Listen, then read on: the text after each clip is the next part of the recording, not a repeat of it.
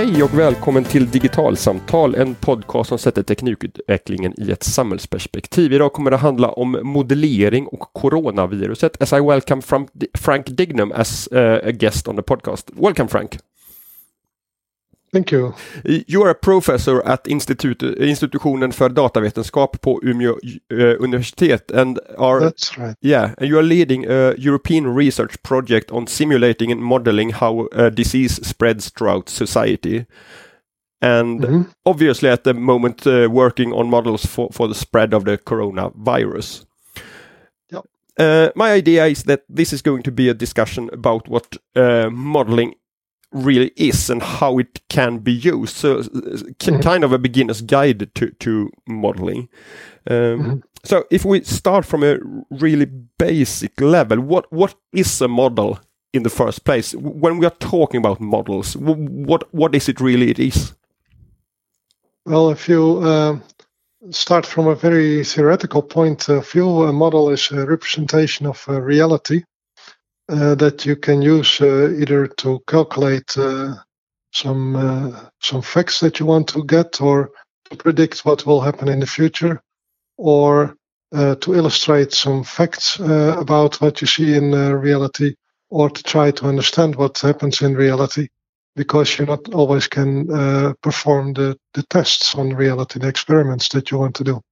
Okay, so so th- th- that's when you have a model, you can also start uh, doing simulations on the model to to, yeah. to try different interventions I- I- in terms of of a uh, disease spread, for instance. Yeah. So uh, basically, well, um, when you have the model, uh, then you have some kind of representation, and you can see what happens if I change uh, some parameters, or if I add some factor into the model. And what do I get out, and how does that differ from the original model? Yeah, okay. Uh, um, so one one thing that uh, one should always uh, keep in mind, and which is very, very important, is that models are always limited. So they don't represent everything from reality. So the people that make the models, they decide which are the important things to put into the model.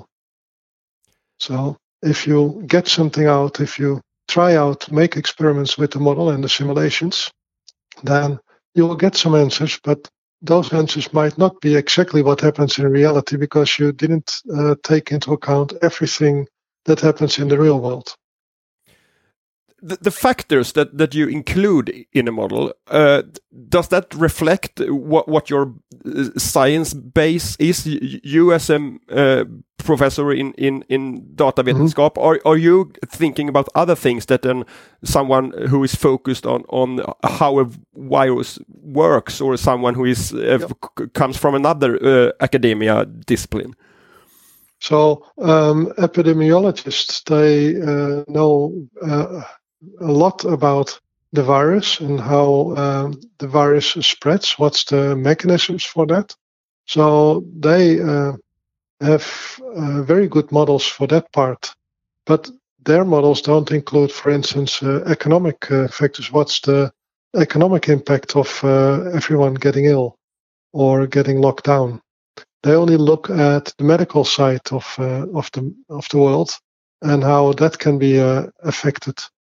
And the things that we actually try to do in our uh, things is try to connect all the different types of models that uh, epidemiologists, psychologists, sociologists, economists have, and see how people uh, react to all those models, how they actually um, function in all those models, and how they are affected in, in the end by the combinations of all those things.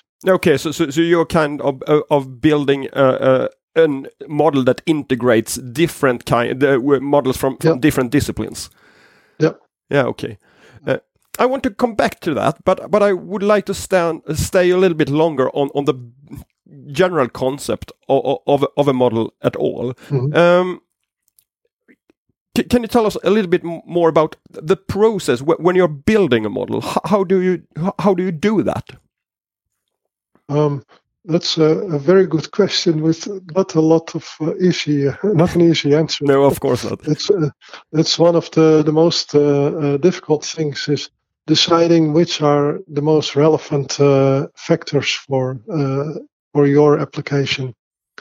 Um, so if you think about uh, the coronavirus, it's about uh, incubation time.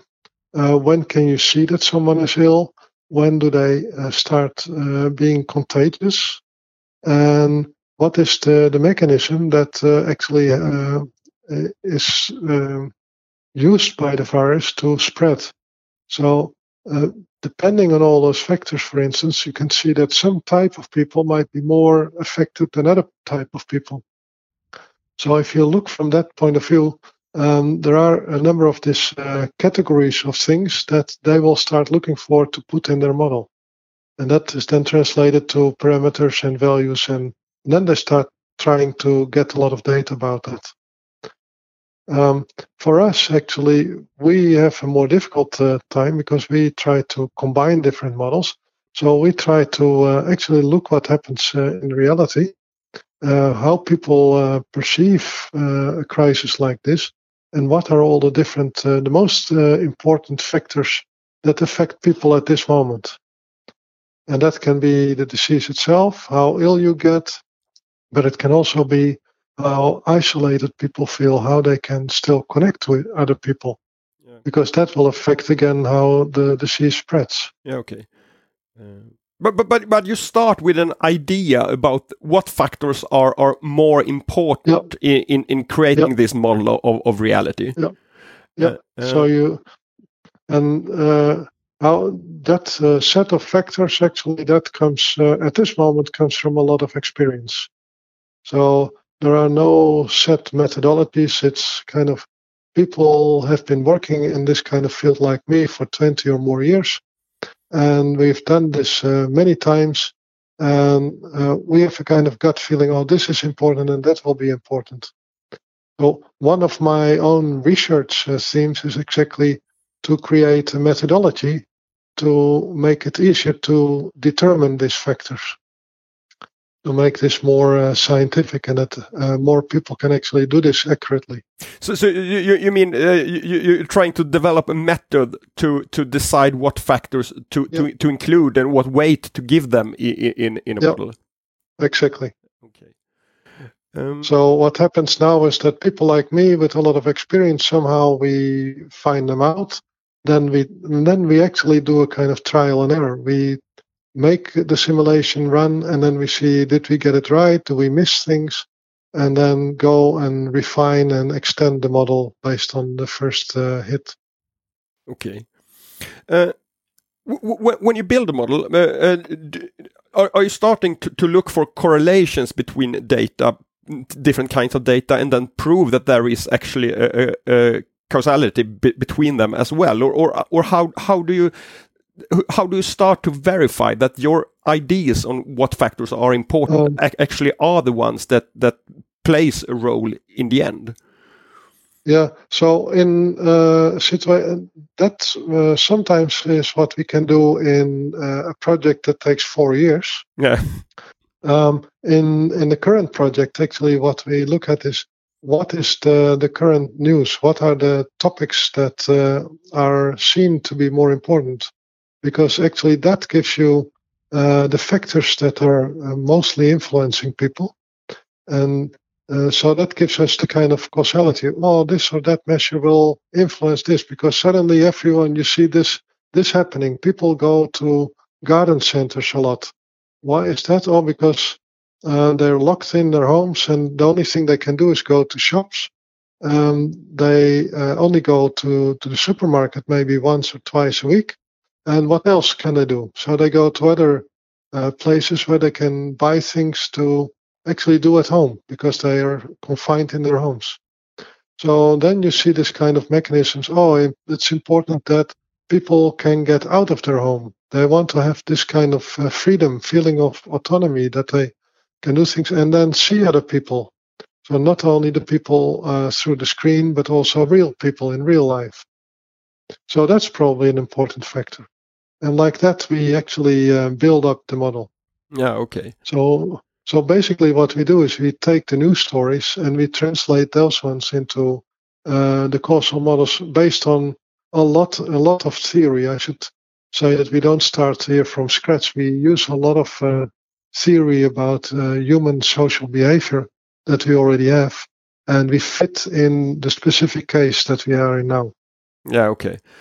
Um, s- since since you can't create a model that, that is a perfect representation of the reality, th- there are limitations on, on what the uh, model actually can, can tell you.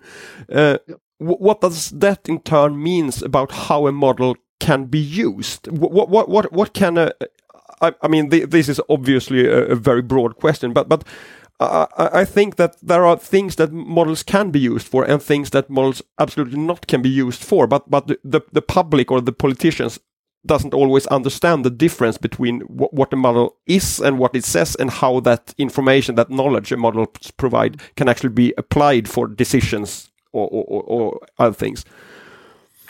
So we, uh, uh, it's easier to start with our own uh, uh, tool. What we say is what we uh, uh, do with our tool is we simulate scenarios. Yeah. And it gives you an insight in how uh, different types of uh, factors are uh, influencing each other in society, given this kind of uh, uh, crisis situation. Mm-hmm. Um, so we explicitly say we don't predict anything. We don't give uh, a prediction of tomorrow there will be so many people infected and you need so many hospital beds or whatever, because uh, our models uh, are not Uh, based on that kind of uh, factor. We don't have that data, and we think there are too many things influencing what's happening to be able to predict that uh, uh, in a, any usable way. But what we can do is we can actually uh, look at what are the questions that decision makers should look at, what are the kind of factors which are most pressing or what will be pressing next week. So uh, things on what will be uh, possible economic effects? So, what will be? Um, will there be a lot of uh, effects on companies going bankrupt? And if we get back out of this crisis, what will happen then? What can you expect that people do at that moment? A lot of people will be unemployed. A lot of companies will be bankrupt. How do we get back to normal? What's the role of the government? And then you can experiment with this kind of uh, models on. Well, let's see what if we assume that this or that is the case, what will happen? And then you can actually uh, uh, see how people might react in those cases and what you have to take care of. So it doesn't mean that things actually happen, but it gives you a lot of uh, uh, ways of experimenting and getting insights in mechanisms and possible uh, policies that uh, need to be uh, uh, invented. Yeah, okay. And w- when you and me emailed back and forth b- b- before before this this interview, you you you stressed that you you are not uh, building a model of of the, the virus itself, but but how it spreads throughout society. W- w- why is that an an important clarification to to, to make? Um, because there are other people that actually do make uh, models of the virus itself, and they have very Uh, detailed uh, uh, medical models yeah. that are far more accurate about what actually happens when the virus spreads and uh, how it might affect certain types of people. So they can look at models of people with certain uh, diseases, heart uh, diseases or lung diseases or old or young people, and much better predict what the virus will uh, do with them. So that gives you another type of uh, uh, model that Uh, it's very good to see, okay, these people are especially vulnerable. Um, we have to really uh, look at uh, and very closely monitor this kind of people in these situations, because they really uh, will be badly affected. While young athletes at this moment, they might get, get infected, but uh, at least me personally, I have not heard any story about a young uh, healthy athlete that died from the coronavirus. Yeah, okay. It doesn't mean that it, it can never happen, but they probably have a lot more resistance. And so this kind of models, the, the more um, medical models of the virus, will tell you a lot more which types of people uh, are more vulnerable and which uh, you have to protect. So, so it's a, it's a, it's about what, what kind of system you actually are, are building a model of, wh- whereas the yep. people on the medical side are, are building uh, models of biological uh, systems yep. within the human body, while you are building models of, of how we as a society react to, to, to certain exactly. things and changes. Yeah. Yep. Yeah. So it's also the pur- the purpose of what you what you build the model for. Yeah, but but w- w- w- w- why are models on, on all these different kinds of levels needed for to to, to handle situations l- like the one we are at right now? What, what Correct.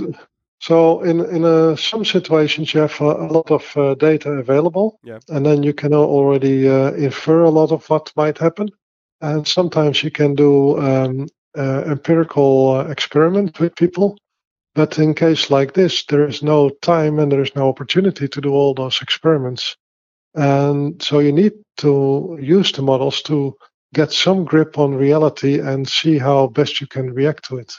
Yeah, okay. And if I uh, get it back on, on society level, uh, government cannot say, oh, let's first give uh, try to see if we should give everyone a subsidy and then close all the companies for three months. And then uh, later on, we can also try what happens if we don't do that. Um, they have to make decisions now on policies they will use, mm. and they can't actually try them out. So they want to use models to actually have some kind of uh, confirmation that they make a right decision. So, so instead of, of just uh, relying on gut feeling on, on what will work, yep. th- there yep. is a possibility yep. to, to simulate ho- how society will react to, yep. to, to different yep. countermeasures. Yeah, exactly. Uh, it, it must be increasingly harder to build a model the more complex the system you want to model is. Uh, yeah, it is. So, so and, and to me, uh, trying to, to model society is... a really complex system. How how, how can you uh, verify a model you build that it's actually a good representation, good enough representations for for policymakers to to, to use as a tool for their decisions? Um, basically, what you try to do is to see if uh, what you get out of the models uh, uh, is confirmed by reality. So if we can reproduce things that we see happening, yeah, that's one thing. And another thing is that we actually, um, all the parts of the models are based on uh, verified theories. So we know that this part actually should be working like that. Um, and then it's the kind of integration part where there is some fundamental uh, uh, human behavior where we can only uh, uh, hope that we get it uh, very good. So that's based on our, uh, like, I think by now twenty years of experience of doing that part. So that's verified by doing it in many, many different uh, contexts and seeing that you all the time get that part right. So, so, so you simulate and and then do uh, some uh, data collection on, on real society. Yep. And, so we actually see, yeah. So we see what happens in society. So we've done this kind of uh, modeling, um, I can say, on uh, international drug trafficking and see what happens in reality and interventions of the police on that drug trafficking and what are the consequences.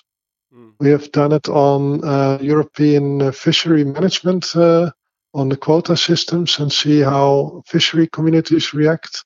We have done it on the smoking ban and how that is uh, uh, picked up in different countries in different ways.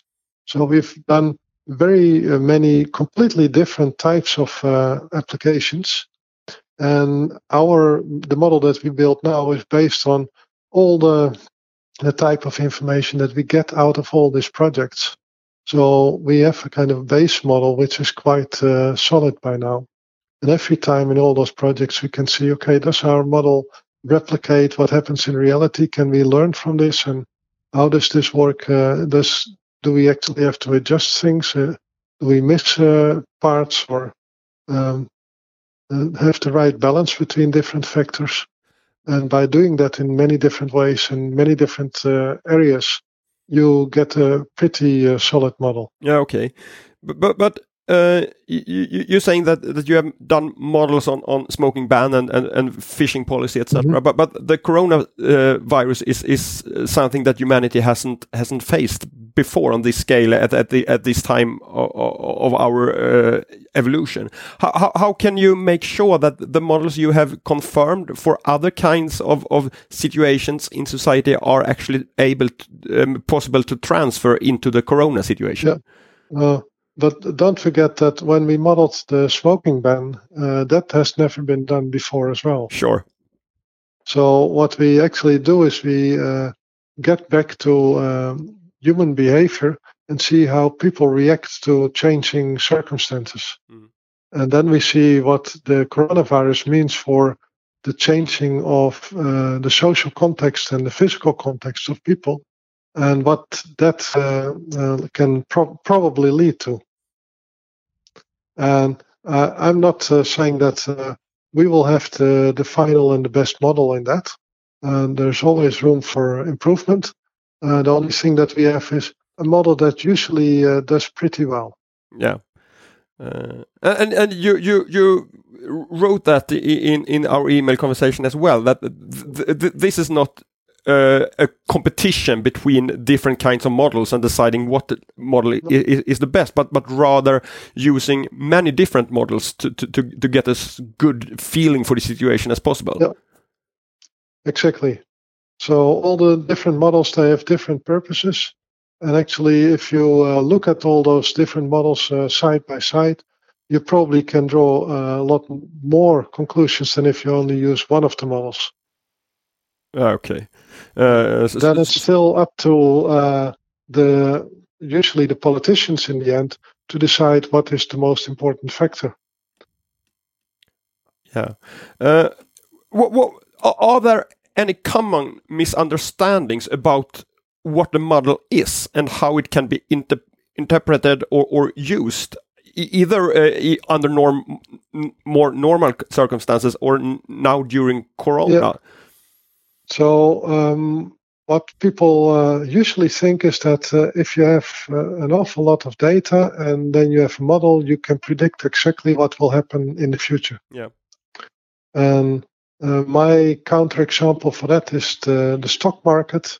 There is an awful lot of uh, data available about buying and selling stocks.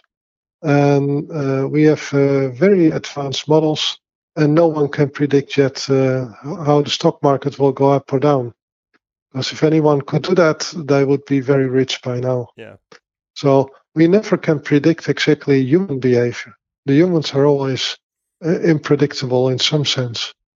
So um, the misunderstanding is that many people think if you have a good enough model and you have enough data, you can predict what's happening.